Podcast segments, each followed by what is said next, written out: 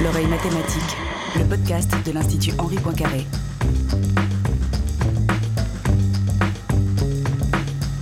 Bonjour à toutes, bonjour à tous, bienvenue à l'oreille mathématique.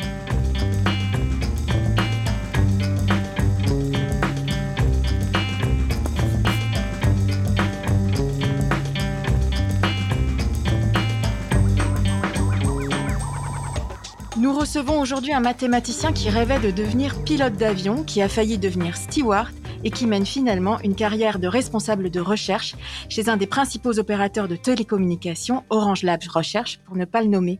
Bonjour Adam Ouourou. Bonjour Hélène. Adam Ouourou, vous avez obtenu un doctorat en mathématiques appliquées à l'université Blaise Pascal de Clermont-Ferrand et une habilitation à diriger des recherches en mathématiques appliquées à l'université Panthéon-Sorbonne. Vos recherches s'inscrivent dans le champ de l'optimisation convexe et non linéaire, l'optimisation robuste, les méthodes de décomposition, la programmation mixte en nombres entiers non linéaires et les applications des techniques de recherche opérationnelles dans les télécommunications.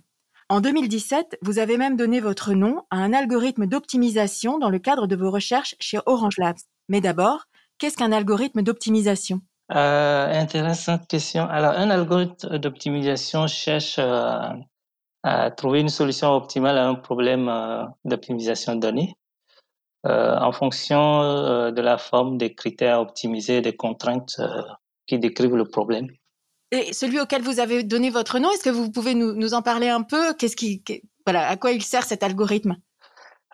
Cet algorithme a une histoire. En fait, quand j'ai été embauché à Orange Labs, je m'intéressais à des problèmes d'optimisation sous incertitude. Donc, je vous explique, ce qui m'intéressait, c'était de pouvoir dimensionner un réseau euh, sachant qu'on ne connaît pas la demande hein, quand on fait le, quand on résout le problème de dimensionnement.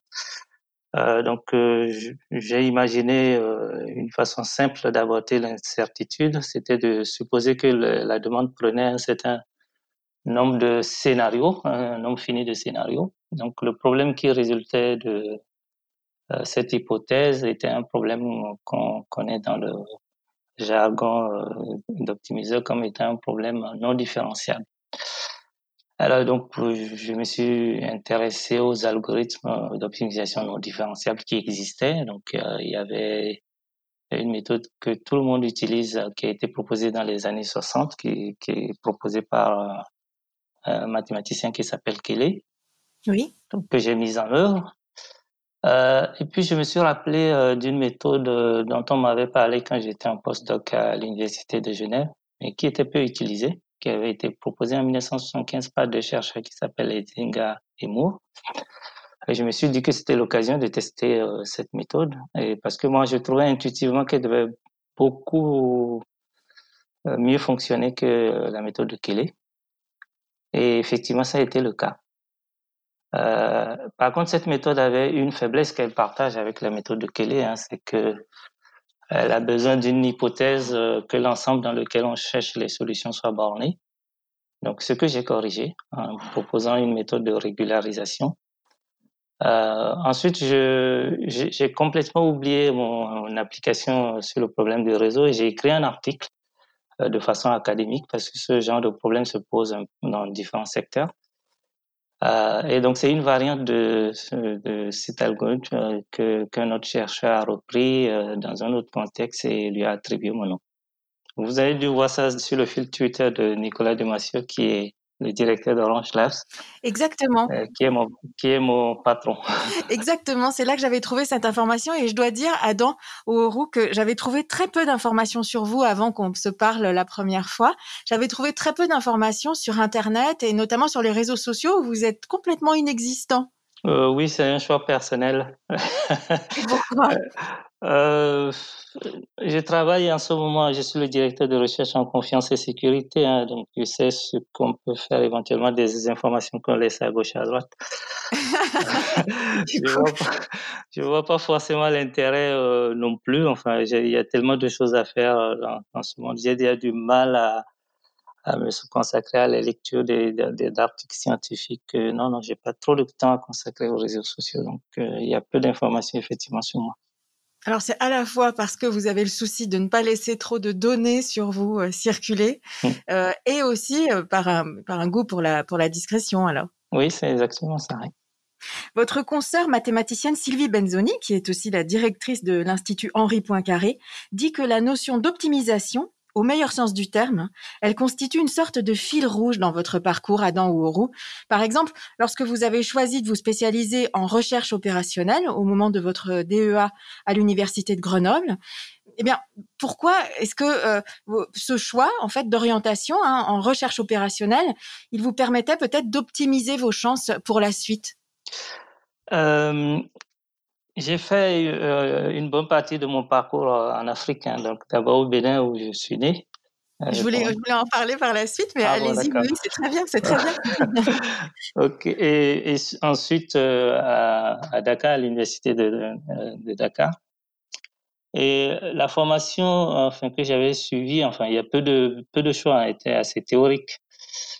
Et j'ai eu la chance d'avoir un frère aîné qui, a voulu m'aider. Il m'avait juste dit, je pourrais te soutenir pour une année euh, d'études en France. Alors, avec une année d'études en France, je me suis dit, qu'est-ce que je pourrais faire en fonction de la formation aussi que j'ai eue. Et la recherche opérationnelle m'a paru être le bon choix parce que il y avait une partie applicative euh, qui m'intéressait. Donc, ça allait bien la théorie que je maîtrisais déjà plus ou moins et la mise en œuvre informatique. Et je me disais qu'avec ça, euh, je pourrais sans doute trouver beaucoup plus facilement de travailler après. Parce qu'il y avait peut-être moins de monde dans, ce, dans cette voie-là, ou euh, les étaient moins prisés des étudiants? Euh, non, dans notre promotion, il y avait pas mal. Euh, non, non, c'est surtout le côté applicatif qui m'intéressait. Donc, je voulais voir aussi à quoi servent toutes les notions théoriques qu'on apprenait à l'école. Et donc, la recherche opérationnelle permet réellement d'avoir ce, cette vue applicative des mathématiques. Est-ce que vous voulez bien nous expliquer en quelques mots d'ailleurs ce qu'est la, recherche opérationnelle en mathématiques à Danwourou euh, La recherche opérationnelle, c'est une discipline qui est à cheval entre les mathématiques et l'informatique, en fait, qui permet de décrire de manière scientifique un système de production ou un système avec une organisation un peu complexe, euh, afin de le comprendre le mieux possible de le modifier éventuellement grâce à des outils mathématiques pour tendre vers un mode de fonctionnement optimal.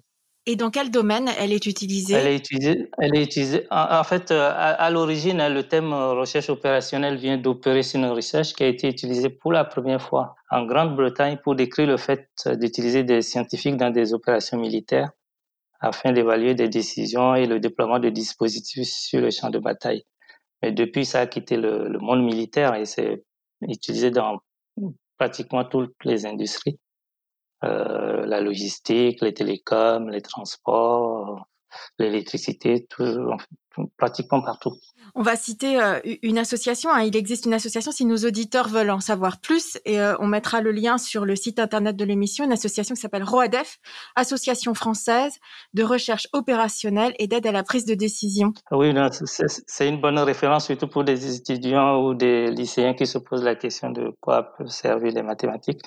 Ils peuvent faire un tour sur ce site où d'ailleurs il y a un livre blanc qui a été euh, édité par les responsables de cette association qui montre, qui montre les applications qu'on peut faire euh, de, de cette discipline-là dans pas mal, euh, une vingtaine d'entreprises ont contribué à ce, à ce livre blanc, donc une bonne référence. Adam Ouourou, je voudrais qu'on revienne justement sur votre parcours et puis sur votre histoire euh, plus personnelle.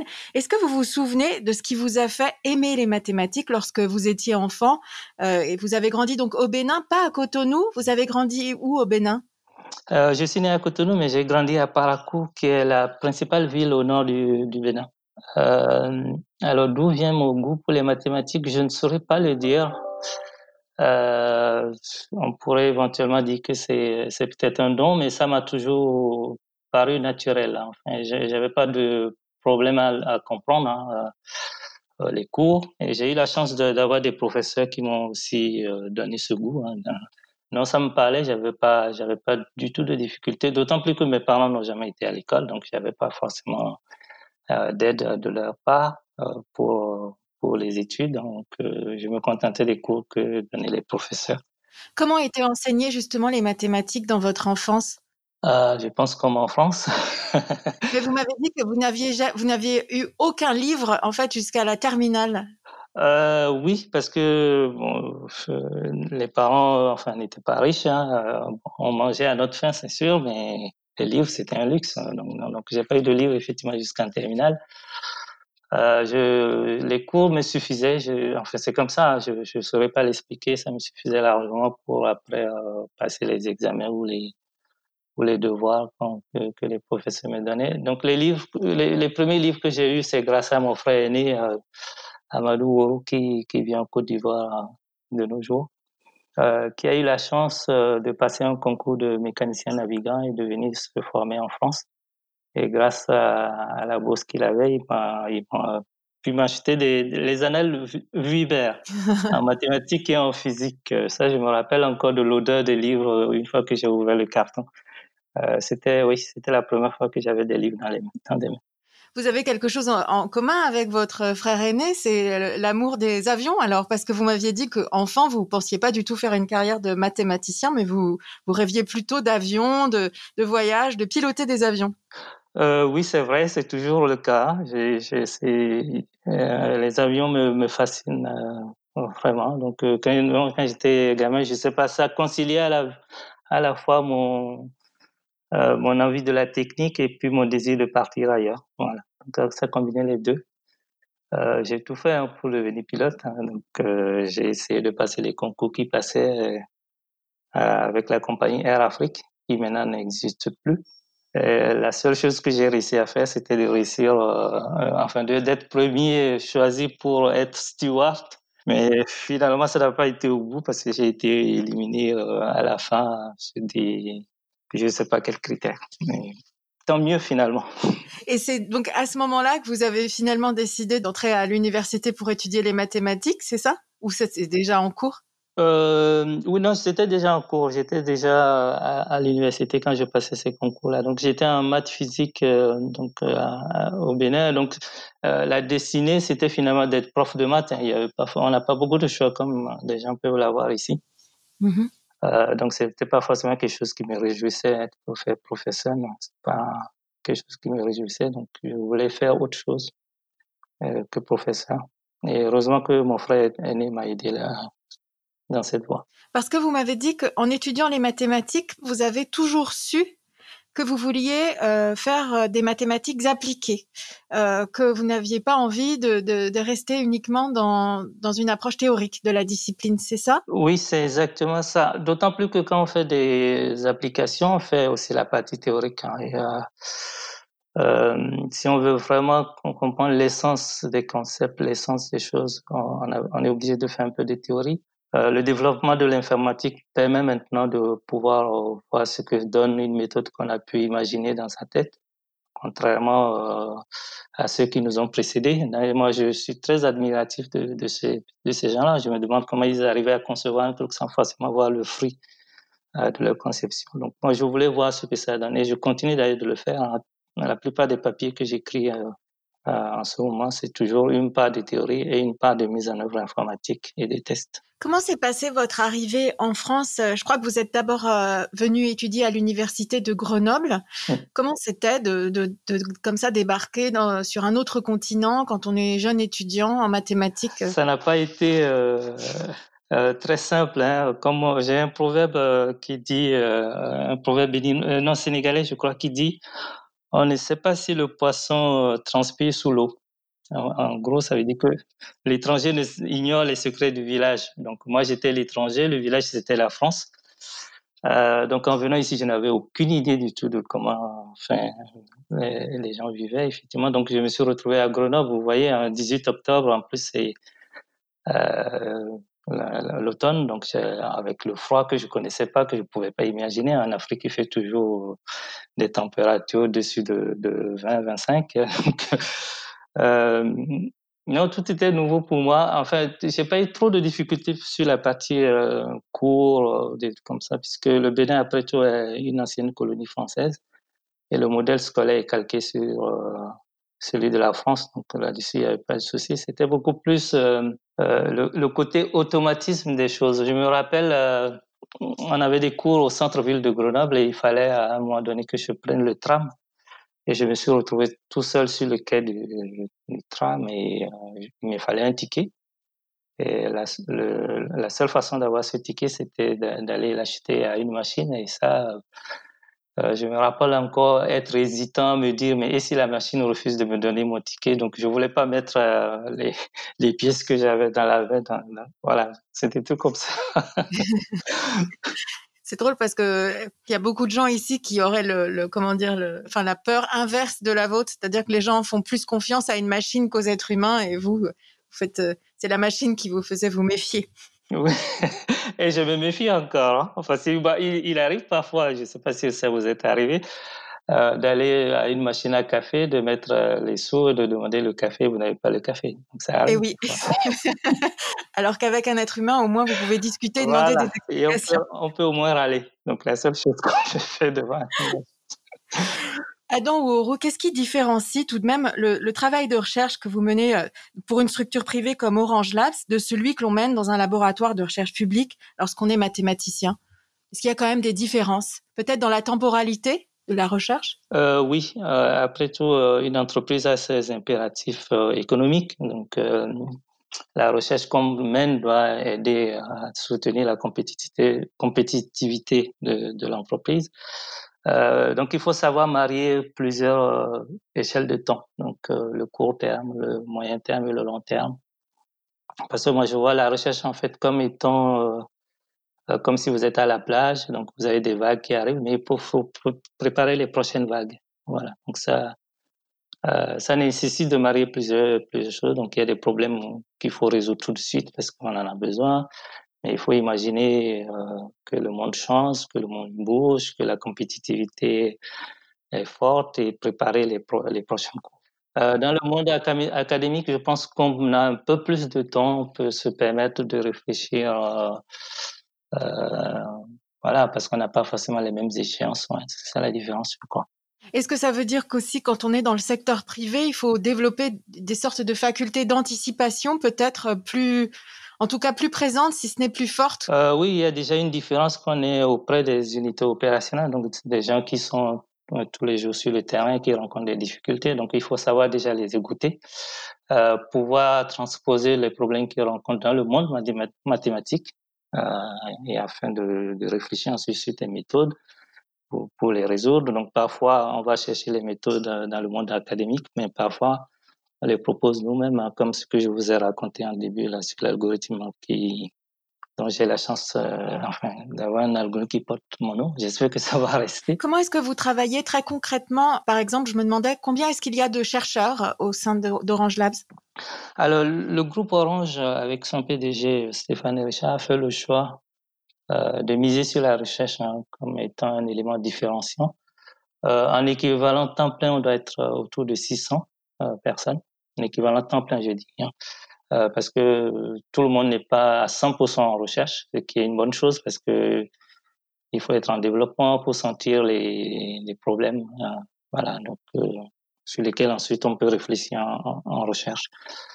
donc les équipes sont assez diverses, je pense. Hein, on fait pas une bonne cuisine avec un seul ingrédient. Donc on a des doctorants, des gens qui ont fait des écoles d'ingénieurs.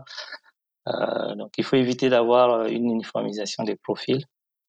Euh, ce qui permet de d'avoir enfin des solutions, je pense, beaucoup plus appropriées. Donc, on fait aussi euh, très attention à tout ce qui se passe euh, euh aux actualités, enfin, ce que proposent les autres, enfin, une veille euh, pour pouvoir anticiper en fait en réalité. Voilà. Donc, ça demande pas mal de, de concilier différentes choses. Donc, pouvoir dialoguer avec des opérationnels, regarder l'écosystème, anticiper. Donc, ça demande pas mal de, de, de qualité. Je sais que vous n'avez pas, vous n'aimez pas tellement dire votre âge, mais il faut quand même dire que vous êtes chez Orange Labs depuis maintenant une quinzaine d'années, que c'est l'entreprise euh, dans laquelle vous êtes rentré après euh, votre postdoc et que vous y êtes resté en fait hein, euh, depuis et vous continuez d'y être. Euh, non, c'est une entreprise qui, dans laquelle je me plais. Euh, la recherche est bien soutenue. comme je disais tout à l'heure, on a dit que la recherche était un élément différenciant, donc on y consacre des ressources. Je ne dis pas que c'est le paradis, hein, il n'y a pas de paradis sur Terre, mais ça se passe bien et concrètement tous les jours on voit euh, l'utilité de ce qu'on fait. Ça, c'est surtout intéressant comme ça. Mais quand même, est-ce que vous continuez à penser peut-être un jour devenir pilote d'avion à Dangourou Oh, je pense que là, c'est un peu tard parce que ça a des exigences de santé. Les yeux, enfin, il faut faire des, euh, des analyses oculaires. Enfin, non, ça demande pas mal de, de choses. Non, là, je pense que c'est rapide. Mais j'ai piloté une fois hein, un avion. Ah Dans quelles circonstances? En fait, j'étais allé en conférence euh, durant ma thèse à Nashville et euh, le sujet sur lequel je travaillais durant ma thèse a, intéressé aussi un professeur euh, de Nashville. Donc, on était allé en conférence et lui, dans ses temps libres, ils se sont achetés un avion avec un collègue. Donc, de temps en temps, il pilote et donc il nous a reçus comme ça, il nous a fait voler. Et donc, une fois en l'air, il m'a laissé sa place. Donc, j'ai pu piloter. en l'air, euh, après tout, l'avion devient un planeur, donc il n'y avait pas de risque. Hein. donc, j'ai pu piloter un peu. Voilà. Adam Ouourou, sur quoi portait votre, votre thèse, justement? Alors, si on prend un problème d'optimisation, en fait, on peut, le, on peut le classifier en fonction des critères qu'on optimise, du ou des critères qu'on optimise. En l'occurrence, moi, là, j'avais un, critère et des fonctions qui doivent être positives ou négatives, euh, qui décrivent en tout cas l'ensemble des solutions euh, qui doivent satisfaire ces contraintes-là. Ah, si euh, les fonctions ont une forme particulière, donc il faut les exploiter. Notamment, les problèmes qui m'intéressaient durant la thèse avaient des formes additives, c'est-à-dire qu'elles se mettaient sous la forme de somme d'autres fonctions. Et quand c'est comme ça, il faut penser à, aux méthodes de décomposition, ce qui permet de ramener en fait le problème initial à des problèmes de, de, beaucoup, de petite taille, mais qui, bien sûr, il faut coordonner. Hein, donc, on les décompose et donc, je m'étais intéressé à une méthode particulière qui s'appelle la méthode de décomposition proximale, euh, qu'étudiait à l'époque mon directeur de thèse, Philippe Mahé.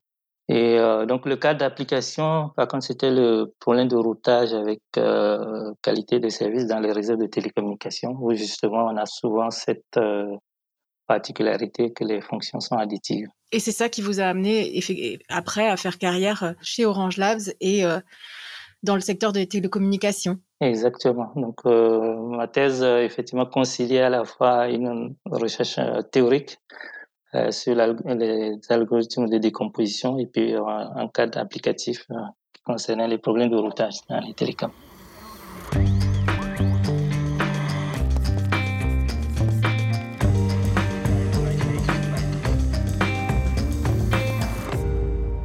Adam Ouourou, nous allons continuer de parler du domaine des mathématiques qui est le vôtre en retrouvant Adrien Rossil pour la chronique médiation scientifique de l'émission. Bonjour Adrien. Bonjour Hélène.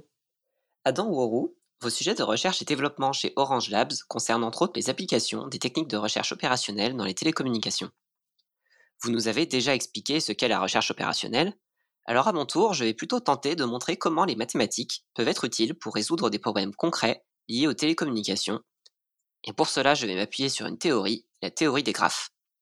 Cette théorie a émergé au XVIIIe siècle d'une énigme célèbre qui fait date dans l'histoire des mathématiques.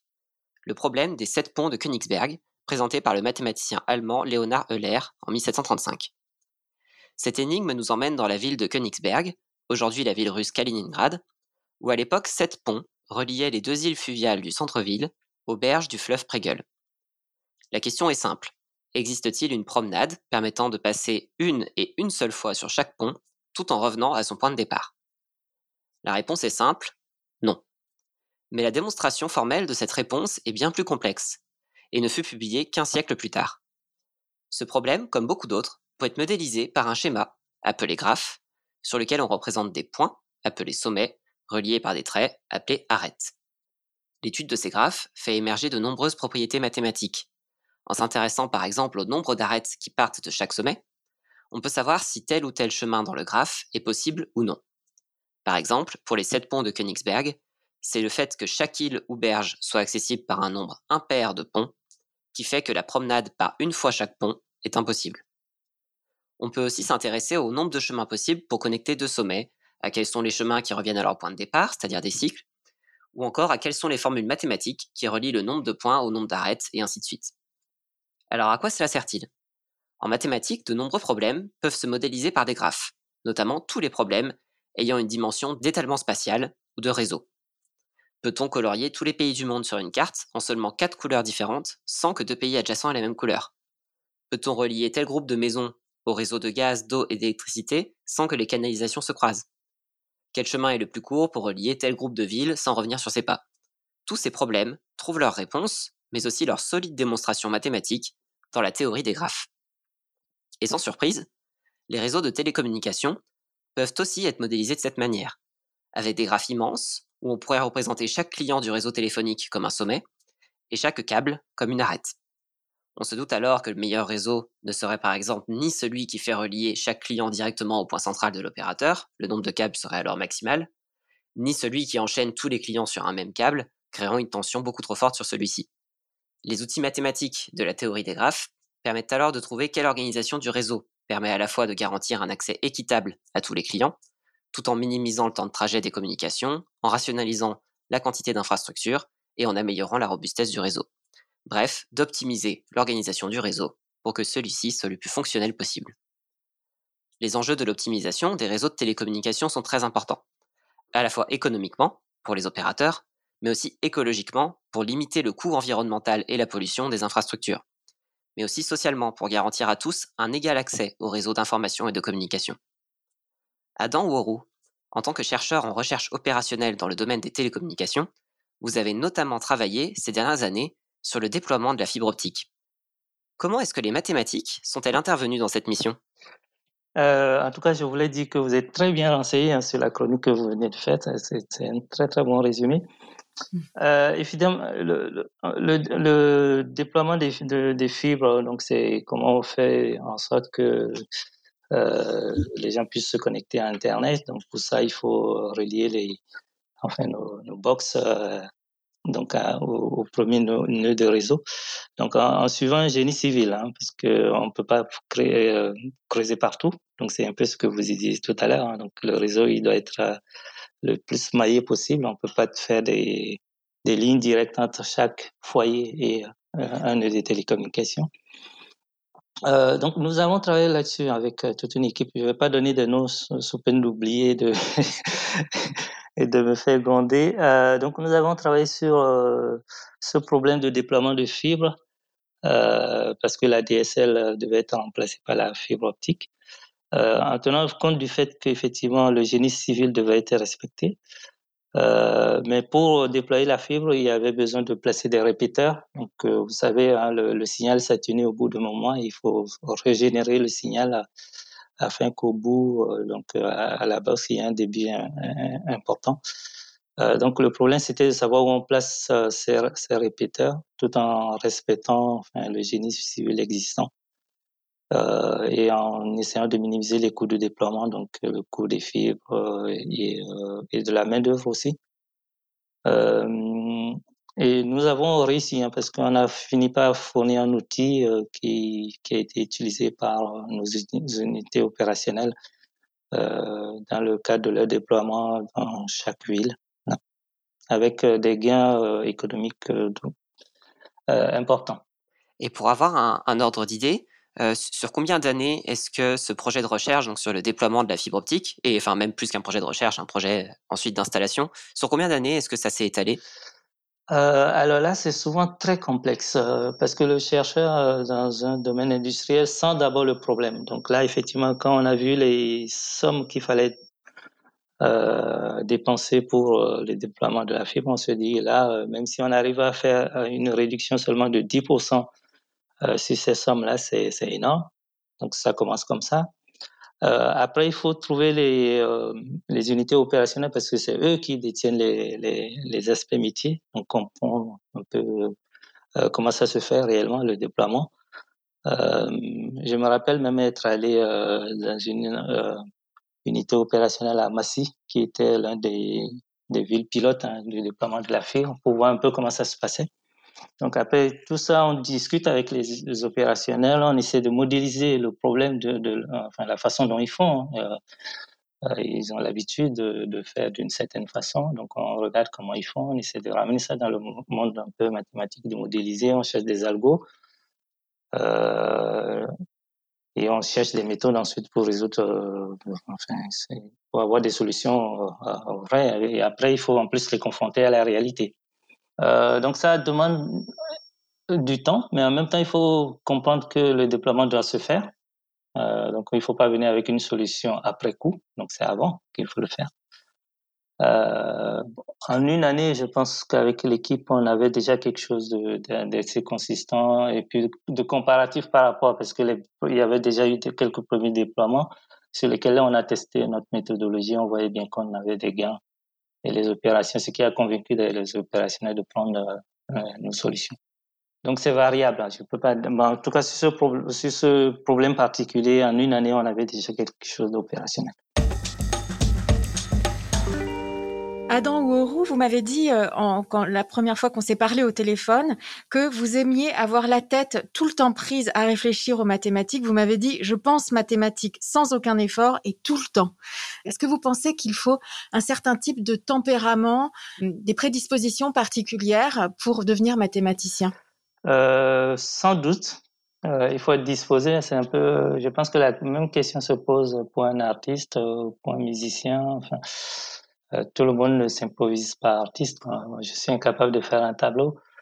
Euh, ni de composer une musique. Euh, donc, euh, il faut avoir des prédispositions, j'en suis certain. Après, il faut se laisser aller. Mais qu'est-ce que ça veut dire se laisser aller en mathématiques? Euh, On a besoin en réalité de d'être dans l'obscurité pour pouvoir mieux trouver son chemin. Donc, se laisser aller, c'est vraiment laisser libre cours à son esprit de vagabonder, enfin, dans un espace euh, de liberté incroyable. Euh, et ça, généralement, moi, je, cours, hein, je fais un peu de, jogging euh, toutes les semaines, et ça, souvent, c'est un moment privilégié pour ça. Donc, il faut laisser, on, on, on embarque un problème, on, en, tâche de fond, on laisse son esprit, enfin, travailler, quoi. Et au bout de quelques temps, généralement, on a la solution à ce qui nous préoccupait. effectivement, il faut avoir une prédisposition, mais il faut aussi se laisser aller savoir aussi qu'on ne maîtrise pas forcément la recherche. Euh, c'est elle qui décide, enfin, quand, quand elle est fructueuse ou pas. C'est comme ça. Mais peut-être accepter qu'un problème en mathématiques euh, est un problème qui dure dans le temps et qu'il faut accepter de comme ça de remettre euh, au travail, mais dans la dans la longueur en fait, dans le dans le temps long.